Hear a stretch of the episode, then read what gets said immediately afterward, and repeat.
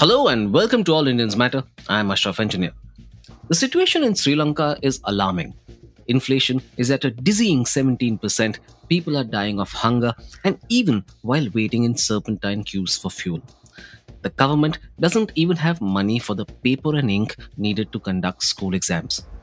The Sri Lankan central bank was forced to step away as the currency's value shrank by 30% in just a month.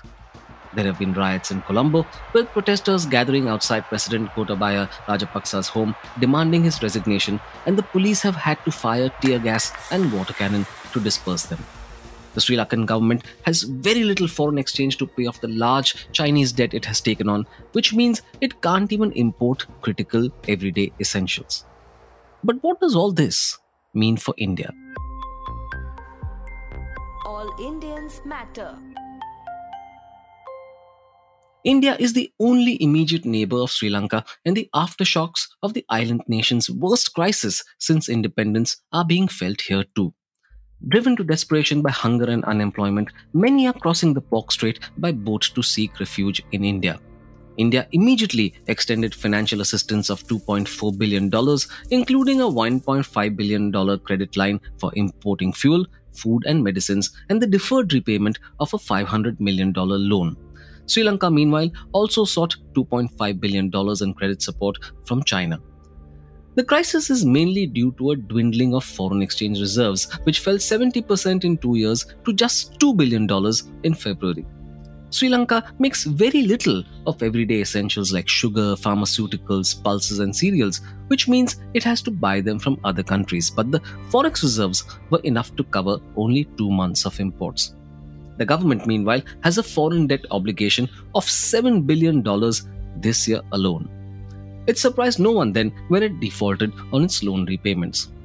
COVID 19 and the 2019 Easter Sunday bombings that killed more than 250 people led to a 70% fall in tourist arrivals. As the pandemic raged, remittances from Sri Lankans working abroad fell by 22.7%. A bad situation was made worse by some questionable decisions the government banned chemical fertilizers last year, hoping to become the first country with a completely organic agriculture sector. It backfired badly.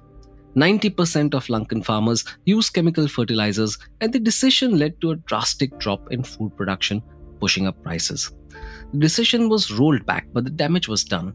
Food inflation stood at 25.7% in February, and it is hurting Indian exporters too. In fact, the impact on Indian trade goes well beyond that. Thousands of cargo containers meant for onward transit are lying uncleared at Colombo port because it doesn't have the money to even transfer them between terminals. This is also leading to congestion at Indian ports because cargo meant for Sri Lanka is building up there.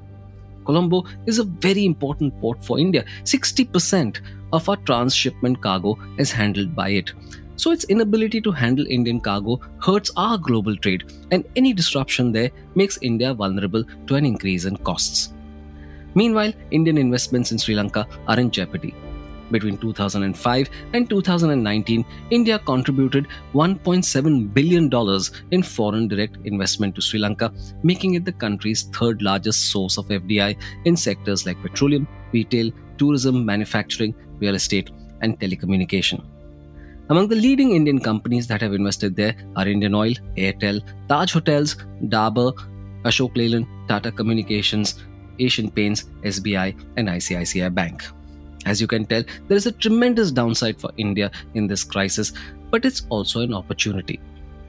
India and Sri Lanka haven't had the best relationship over the past decade, and this could be the time to correct that. Much of the damage happened during Mahinda Rajapaksa's presidency between 2005 and 2015 when he decided to bank on Chinese credit to tighten his grip on power. Lanka moved even more close to China in 2012 after India pointed out human rights violations during its three decade long civil war. Lanka responded by signing infrastructure agreements that gave China even more influence over it. These included a deal to construct the Lakvijaya power plant and the controversial Hambantota port.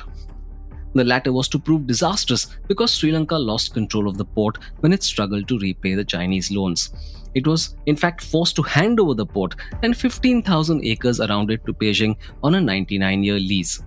This increased Chinese naval might in the Indian Ocean, giving it a strategic military port and a huge advantage over India. Rising Chinese influence hurts Indian interests. For example, the East Container Terminal of Colombo Port was to be offered to India and Japan, but that didn't happen because of suspected Chinese opposition. Sri Lanka played along because it saw for itself a prosperous future financed by Chinese loans. But the downturn has dashed those hopes, and President Gotabaya Rajapaksa asked China in January to restructure debt repayments. Colombo woke up to the limits of its partnership with China and sought to rebalance its relationship with India. President Rajapaksa visited India in November 2019, followed by other Sri Lankan leaders. Sri Lanka is now willing to look beyond China to India, and therein lies the opportunity. Accordingly, Foreign Secretary Harshvardhan Shringla asserted that Sri Lanka is core to India's neighborhood first policy. As next steps, India should work on its perception within the island nation and not seek economic agreements only. It needs to go beyond support in the form of food, medicine, fuel, and other essentials. It should look for partnerships to boost production of medicines through Indian made facilities in Sri Lanka. In January, India facilitated a $400 million currency swap with Sri Lanka and deferred $500 million in loan obligations. It could now look to increase FDI there. There are opportunities also in capacity building, human resource development, agriculture, financial services, and infrastructure. This is the time to restore our traditional influence in Sri Lanka because sustained instability there will hurt India too. If that happens, China wins again.